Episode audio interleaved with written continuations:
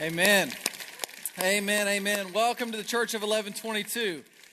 If you have a straw, and I know you do, why don't you go ahead and grab that, bust that baby out, and uh, we're going to have a little group activity this morning to start our time. Uh, currently, the ushers are preparing some breakfast smoothies that they're going to be bringing out and passing up and down the. I'm kidding. I'm kidding. No quiche for you. Uh, hey, grab your straw. We're going to do a little group activity. I think that'll help set the way for where we're going in our time today. So if you have your straw, I want you to grab it. I want you to not think about smoothies, but I want you to close one eye and then look through your straw like it's a telescope. Just look through it, look around the room, you know. All right, put your straw down. All right. Here's what I'm going to do is I'm going to throw an image on the screen and I want you to take your telescope straw and I want you to look through your straw at this image. All right? One, two, three, go. One eye closed, one eye open, looking at the image. All right, on the count of three, I want you to tell me what you see on the other end of your straw. Ready? One, two, three. All right, put it down. I know not everybody saw a candy cane all at the same time, people. Let's try again. Straw's up. Everybody look at the image. Tell me what you see. Ready? One, two, three, go. Well done. Well done, my friends. Well done. All right, you can put your straw down for the time being. We'll be coming back to that in a minute. Here's what's interesting about that experiment, about that little group activity, is that I would contend to us today that this is often how we see the world. We see it through a very limited perspective. Now, this perspective is informed by a great deal of many things uh, the way we grew up, where we grew up, the culture we grew up in, uh, the most significant points of pain in our life, the, our parents, all kinds of different influences form our view or our perspective. But what happens over time is that we begin to use our perspective to inform how we live. And we begin to put our constructs of ideas that we have assembled over life, and we begin to think that that is how the world is, we begin to believe that the way the world is is actually how, is, is how we see the world. And what's most important is what we're looking at on the other end. And so we build these constructs of perspective by which we can see the world. And what we're looking for, for most of us, is a happy life. And we'll move our perspective around to any point, at any point in time, until we find something that satisfies our happy itch. And then we'll lock on that thing, and that thing will become the most important thing to us. You see, we have a very limited perspective. And here is where that becomes an issue is, is not just when we begin to see the world with a very limited view or through the construct of our own ideas, but when we begin to see God through a very limited view. When we begin to take our straw and look at God and believe that this little bit of God is all that there is or this little thing that we want God to do that God hasn't done, or this, this, small, this small fraction of the person of God. We see it and we lock on it, and that's all we become consumed with because we're looking through a straw. So, my hope for us today is that I will be able to help break us free from our straws, to help push us beyond the constructs of our worldview, maybe to stretch our perspectives and see a bigger and better view of God. So, you ready? We're going to throw our straws away, I hope, by the end of the time. You may need your straw. But if, if not, we're going to get we're going to get through it. Here's how here's the question we're answering today. How mighty is God? How mighty is God? How big, how strong, how powerful, how immense, how intense, how mighty is God? The prophet Isaiah asked it like this who has measured the waters in the hollow of his hand, and marked off the heavens with a span, and closed the dust of the earth in a measure, and weighed the mountains in scales and the hills in a balance? You see, from the beginning of time, God has put his might on display. Genesis chapter 1, verses 1 through 5 say it like this In the beginning, God created the heavens and the earth. The earth was formless and void, and darkness was over the surface of the deep. And the Spirit of God was moving or hovering over the surface of the waters. And then God said, Let there be light. And there was light. And God saw that the light was good, and God separated the light from the darkness.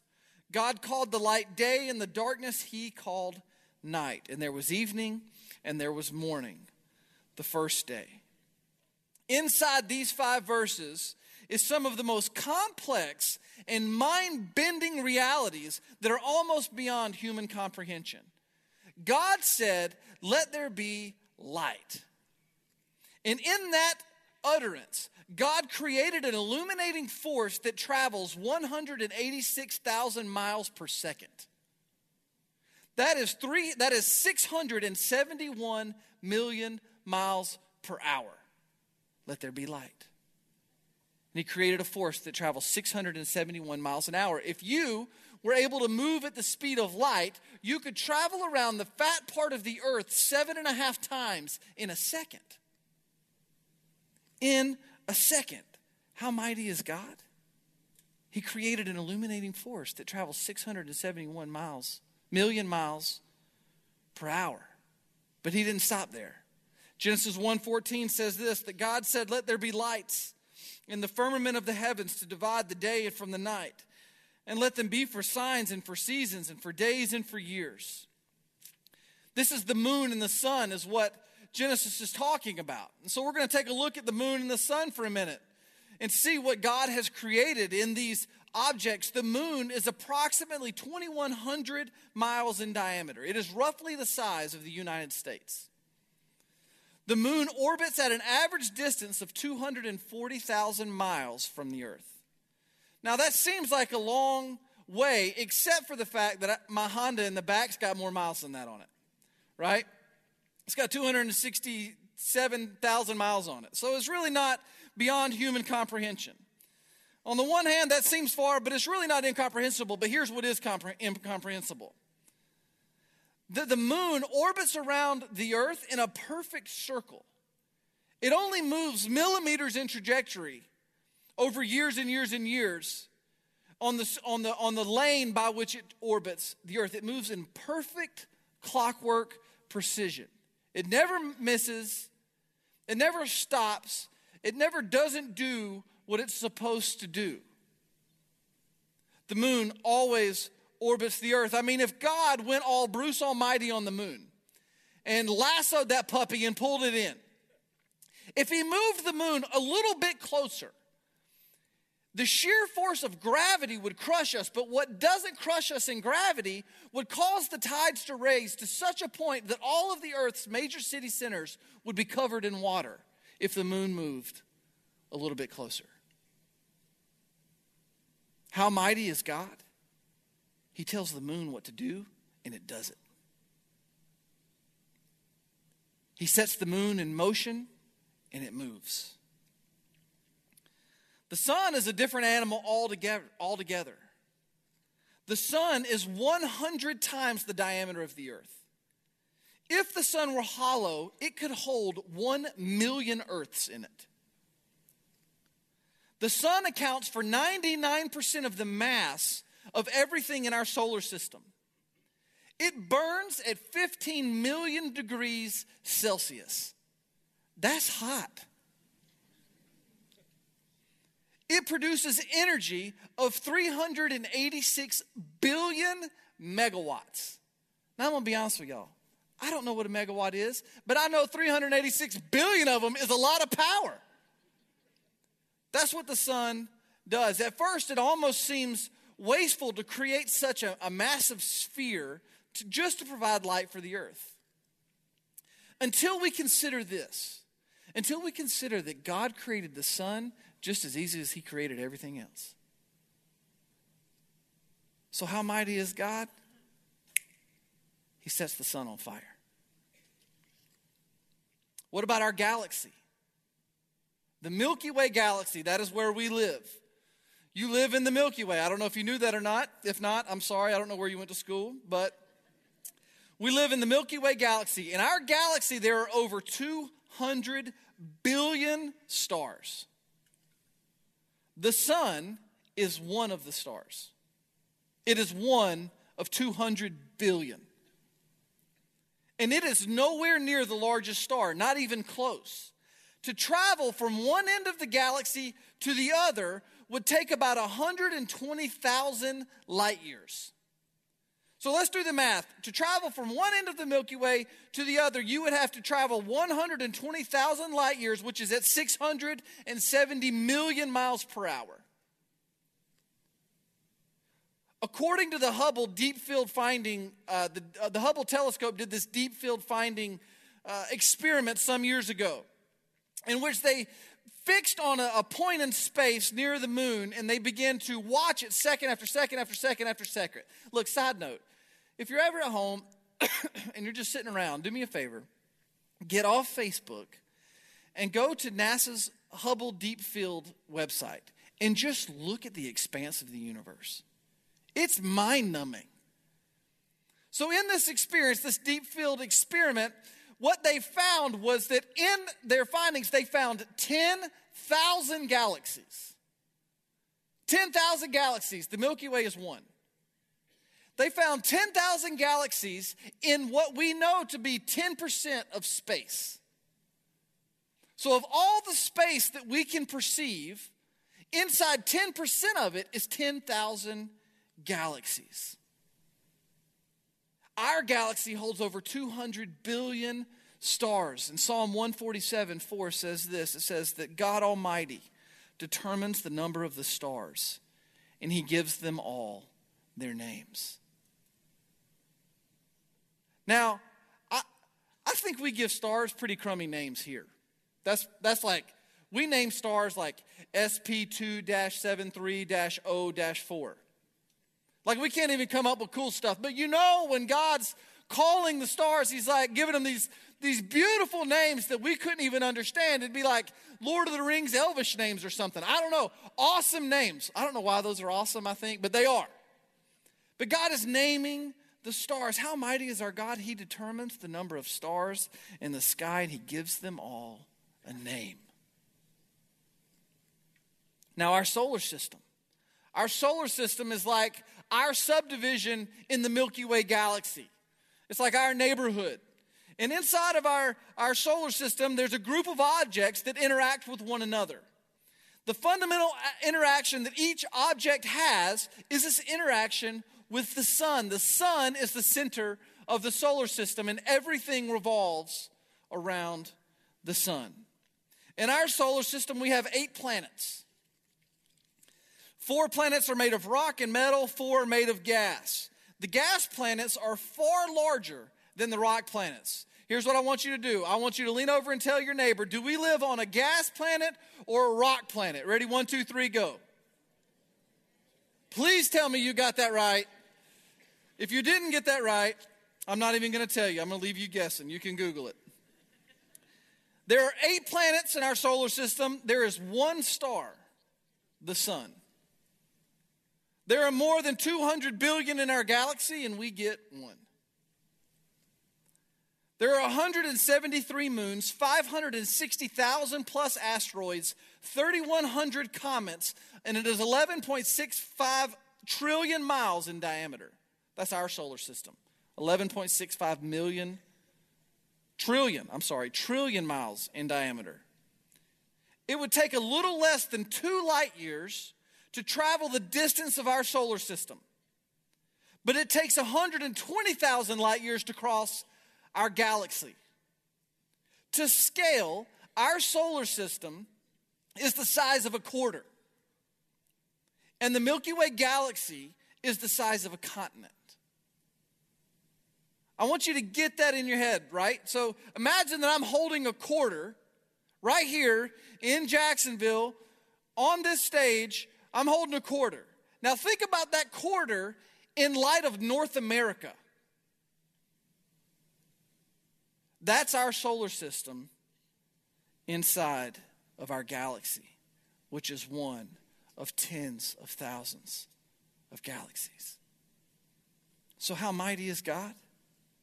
Colossians 1 says it like this For by him all things were created in heaven and on earth visible and invisible, whether thrones or dominions or rulers or authorities, all things were created through him and for him, and he is before all things. And in him, the stars, the sun, the moon, the galaxies, the planets, the solar systems, the rotations, the purposes, in him, all things hold together.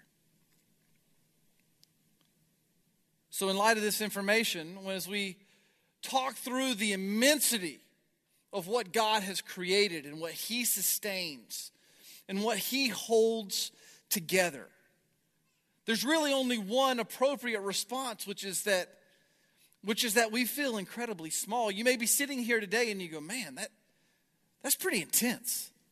I feel small." It's because you are small. Incredibly small. We are so incredibly small that I think small may actually be too big of a word for what we are. We are very, very small. I think the psalmist says it best when he, he says this He says, When I consider your heavens, the works of your fingers, the moon and the stars which you have set in place, what is man that you are mindful of him? Who is the Son of Man that you would care for him. Do you catch that last part? Who are we? That the infinite creator God, the almighty God, who are we that God would care for us in our smallness? Well, this is who we are. We are very, very small, but we are not insignificant. We are almost of cosmic irrelevance, but we were created on purpose, for purpose, by an almighty God. You were created on purpose, for purpose, by an almighty God. We are an intricately designed network that contains an insane amount of activity. Here's some things that you probably did not know about you. I'm going to let you know who you are. Inside of us, we have more than 100,000 miles of blood vessels. We produce 2.5 million new cells every second.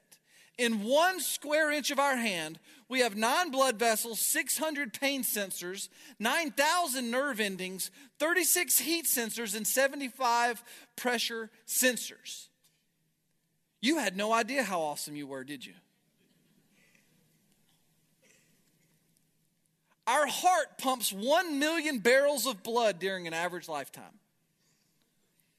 There is more bacteria in your mouth than the human population of human in Canada. Think about that when you go in for your Christmas smooch. All that bacteria running around in there. Enjoy, my friends. Enjoy. Random fact our eyes, ears, and nose never stop growing. But around the age of 30, the rest of us starts shrinking. Think about that. The universe is ever expanding. It is always getting better, bigger. And we, at the age of 30, start to shrink. Blow your mind if you think about it. You breathe in seven quarts of air every minute. If you yelled for eight years, seven months, six days, you would have produced enough sound energy to heat up one cup of coffee. Hercules, Hercules, good job. You're so awesome. You yelled for eight years and got one coffee to warm up. In 24 hours, our blood travels a total of 12,000 miles. That's four times the size of North America. In your eye, there are 137 million light sensitive cells, and the fluid in your eyes refills itself 15 times every day. The human body has about 230 movable joints, depending on how old you are. Your heart pumps 2,000 gallons of blood every day. And it is estimated that our mind has more than 50,000 thoughts a day. That's who you are. So, how mighty is God? King David says it like this For you, talking to God, for you formed me in my inward parts. You knitted me together in my mother's womb. I praise you, for I am fearfully and wonderfully made. Wonderful are your works, O God. My soul knows it very well.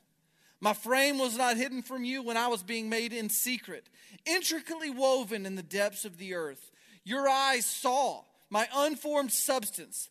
In your book were written, every one of them, the days that were formed for me, when as yet there was none of them. And so here you are.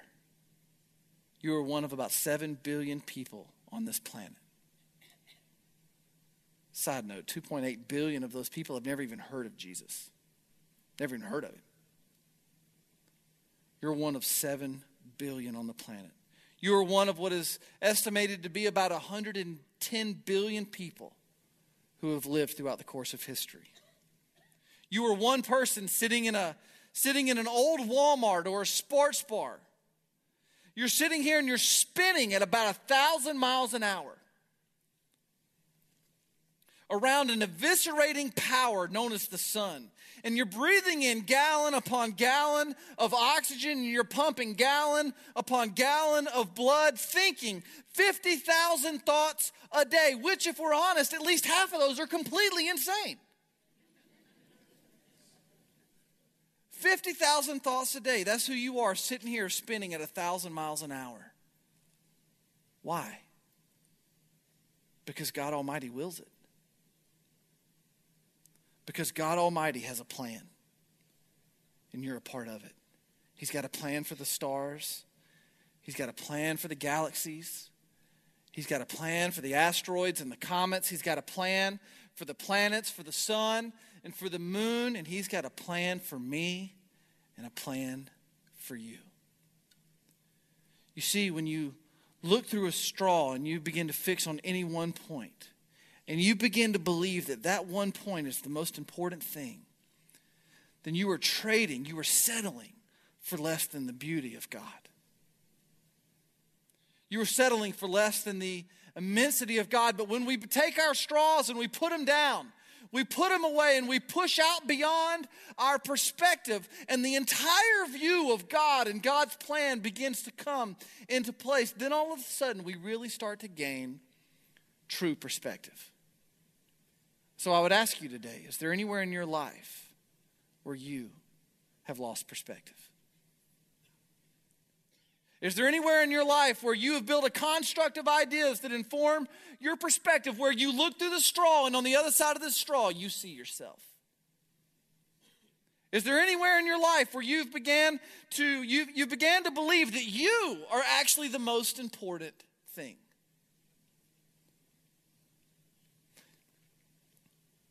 You see, there's two things that have changed my relationship with God throughout my life, and it has been a lifelong journey. There are two things that have really helped open my eyes to who God really is and what God is really all about. How massive God is, how intentional He is, how mighty God really is. Two things. One, God began to set me free from my straw when He began to show me this truth. And the truth is this that God is not safe. God is not safe. Now, I don't mean to say that God is not a safe place. Psalm 46 1 says that God is our refuge and our strength. He is an ever present help in trouble. And that is for sure. God is a safe place to run to in our troubles. He is a safe place to go to with our questions.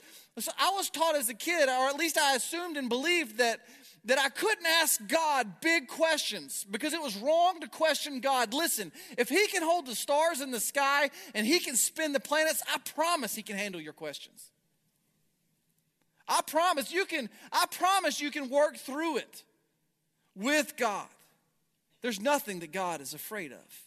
I don't mean to say that God is not a safe place to run to in times of trouble because He is. I don't mean to say that God is not near because He is near. What better time of year is there to think about the nearness of God than Christmas? When this God, this, this force that holds it all together, left the glory of heaven, came down into this cosmic blip known as Earth and put on human skin and lived the life that we couldn't live and died the death that was guaranteed for us so that we could spend eternity with Him, that is God choosing to be near to us. God is near, He is with us. God is near, and God is a safe place to go, but God is not safe.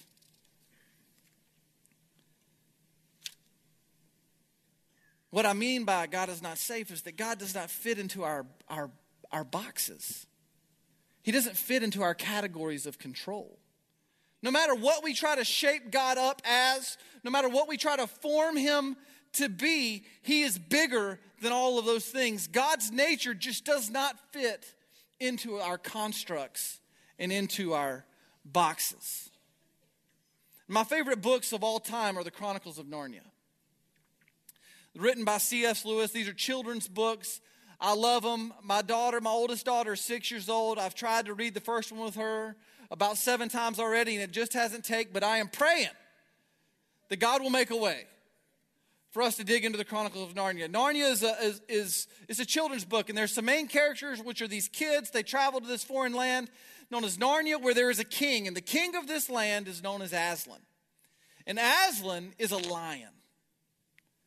And, and inside the book, there's an interchange between two of the children who are the main characters and the Beaver family who helped them along the way. And they begin to have this conversation about who is this king?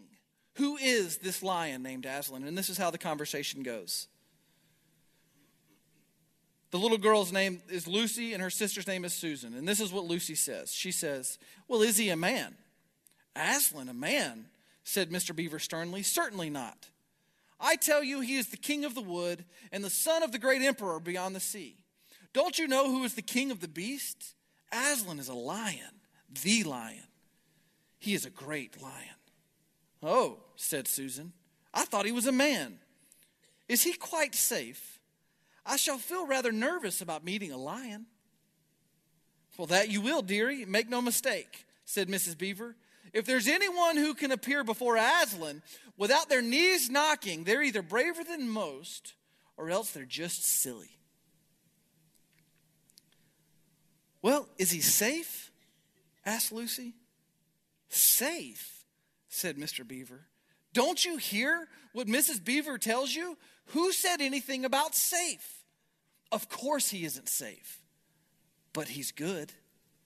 He's the king, I tell you. Of course, he isn't safe, but he's good. He's the king, I tell you. When we stare into the immensity of God, just like this little girl, she said, I can only stand before God. And I can't imagine standing before the king without my knees knocking. Of course. Of course. I learned this firsthand a few years back. I was on a trip to Africa. I've been to Africa many, many times. And I'd been there for a few weeks and we were on the back end of a, a, lot of ministry and we were tired. And so we had the opportunity to go and take, go on safari in the Masai Mara, which is on the, it's this huge game reserve on the, on the edge of Kenya. And there's all these animals, beautiful animals. It's a beautiful place. There's, there's uh, giraffes and elephants and leopards and cheetahs and there's all kinds of just awesome stuff. We're riding around in our van and we got the pop top, and so we're up and we're taking pictures and we're cruising along, and then all of a sudden we roll up on these babies. We roll up on a pride of lions. And I'm looking at these lions, I'm like, oh, how cool, you know? It's like lions in their own natural environment. We're starting to take pictures, and everybody's so excited. And then all of a sudden, one of my buddies, I hear this sound. I hear the door hatch pop. And I hear him slide the van door back. And he goes to get out of the van to start to take a picture.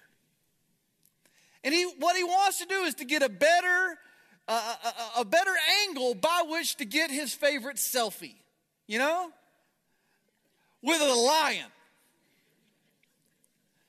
And so he gets out of the van, and everybody loses their mind. Our guide starts screaming. The ranger holds, uh, holds the AK 47 out of the roof and starts popping off rounds. Everybody's freaking out. I'm sure they're saying blessings in Swahili. Whatever they were saying was it was intense. And I grabbed my buddy and I pull him back in because as soon as everybody started hollering, you know what happened? this big daddy stood up. He stood up and he let out this roar that would shake your soul. I grabbed my buddy by his head, headlock and all. I grabbed him in there and I just started beating him to. I didn't. I didn't. But boy, I wanted to. What's wrong with you, man? Where do you think we are? Do you think we're at the zoo? You think there's a big old bulletproof piece of glass in between us by which the lions can't come through? You are not at the zoo. This is not your world. You are in his world. You gonna get out and slap a lion? What are you doing? What are you doing? You see, sometimes I think we get confused. We think the lion is in our world when the truth is we're in his. We're in his. You see, we are not the center of God's universe. God is for us, and he proved that in the life, death, and resurrection of Jesus. He is for us, but he is not about us. We are not the point. And there's so much freedom in that. We are not the point. You see, when we begin to live like we are the center of the story, when we are the object on the other side of the straw, when we begin to, to live as though we are before all things, we are first, we are getting things crazy out of order. That's when things really start to get messed up. And so, what we do in light of who God is, how mighty He is, is we have to remove ourselves from the center of the story and put God in the center. We remove ourselves from being before all things and we put Him before all things. We say, God, we are not first. You are first. You see, we are created to revolve around God, just like the planets revolve around the sun. It actually only works one way. You see, we were created to revolve around Him. When the loves of our life, when the, the affections of our soul, find their gravity and orbit around God, then all of a sudden, things that were incredibly limited and dark begin to be seen more clearly. I want to say that again. When our soul's affections begin to find their gravity and orbit around God, all of a sudden, things that were incredibly limited become very, very clear. Isaiah 55 says it like this For my thoughts are not your thoughts Neither are your ways my ways, declares the Lord. For as the heavens are higher than the earth, so are my ways higher than yours, and my thoughts than yours. Hebrews says it this way At that time, his voice shook the earth. But now he has promised, Yet once more I will shake not only the earth, but also the heavens. This phrase, yet once more, it indicates the removal of things that are shaken that is, things that have been made, in order that the things that cannot be shaken will remain. Therefore, let us be grateful for receiving a kingdom that cannot be shaken. And thus let us offer to God acceptable worship with reverence and awe, for our God is a consuming fire. He shakes the earth and the heavens with his voice. He is a consuming fire. He is a mighty God. If he can shake the heavens with his voice, if he can consume the world with fire, if he can sustain the universes, if he can hold it all together, I'm pretty sure he can handle me and you. I'm pretty sure he's got it. So, parents, I'd ask you this What picture are you painting of God for your kids? Maybe you're not a parent. I would ask you, what picture are you painting of God with your life? Are you painting a big, bold, beautiful picture of the God of all created things? Or are you settling for less? What picture are you painting? You see, I grew up with this this gift known as my dad, and my dad painted for me this really beautiful picture of God my whole life. Big, faith inspiring, awe inspiring God. That's what my dad did for me. It would happen in times like this. My dad and I, we'd be riding down the road in his busted old Toyota, And he'd just lean over and he'd ask me this question. One time he asked me this question. He said, Ryan, if God called you to the remote mountains of Nepal to live as a missionary, and you didn't know the language, you didn't know the cult- culture, and you didn't understand what was going on, if God called you there, would you go and would he be enough to sustain you? I was 11. I was 11 when that onslaught started, right? I was 11. And that, from the time that I could rationalize, I'd be like, you know what? I reject the question.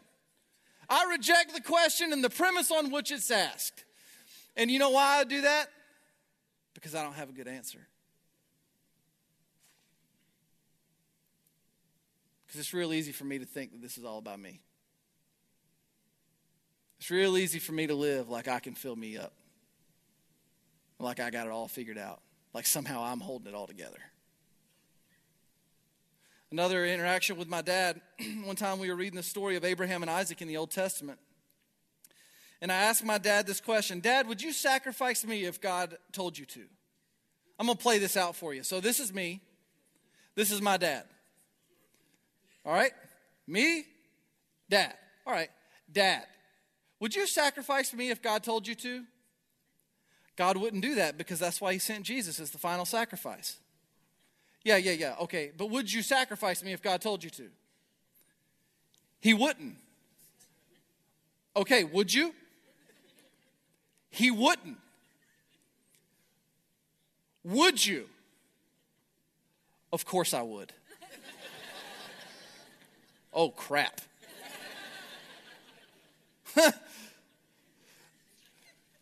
you see, I think one time, I said one more story. My dad, when I was in college, I called my dad up on the phone and I say, Dad, here's the deal. I feel like God's calling me to drop out of school.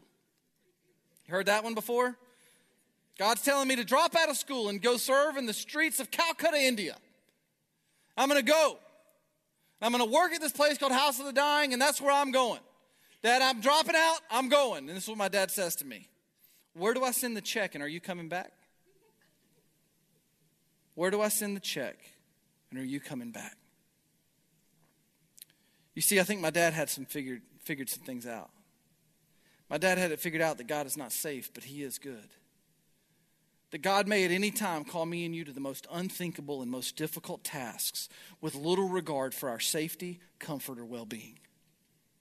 In fact, I believe that we most often miss God because we are consumed with our safety, our comfort, and our well being. It is often wrongly said that the safest place to be is in the center of God's will. I say that's a load of malarkey in my experience, the closer I get to what God has purposed for me, the more it costs, the more sacrifice that has to be made, the more risk that is involved, and the more faith is demanded. You see, He names the stars, He holds the planets, He purposes our days, He knows the number of hairs that we have on our head, He knows when we come and when we go, He knows what the stars are supposed to do. He sets the sun on fire. Who is to say God is not going to call us to the most radical, most unbelievable, most unthinkable tasks at a whim? He'll call us to anything, anytime. Because He can. And because He has a plan and a purpose. Hebrews 11 6 says this without faith, it is impossible to please God. So let me ask you this, church. How big are you praying? How big are your prayers? Are you praying to little eight pound, six ounce baby Christmas Jesus? Or are you praying to the God of the universe? What big thing are you asking God to do? What big thing are you asking God to use you to do? How big are your prayers? You see, in this world, everybody's operating by faith. It's just better when you do it on purpose and your faith is in the God of the universe. So, the first thing that's helped me put down the straw is realizing that God is, God is not safe. He does not fit inside my boxes of control. And the second thing is this that God is not silent. This idea that God is not silent has helped me grab a bigger and a better view of God. God is always speaking, God has a lot to say.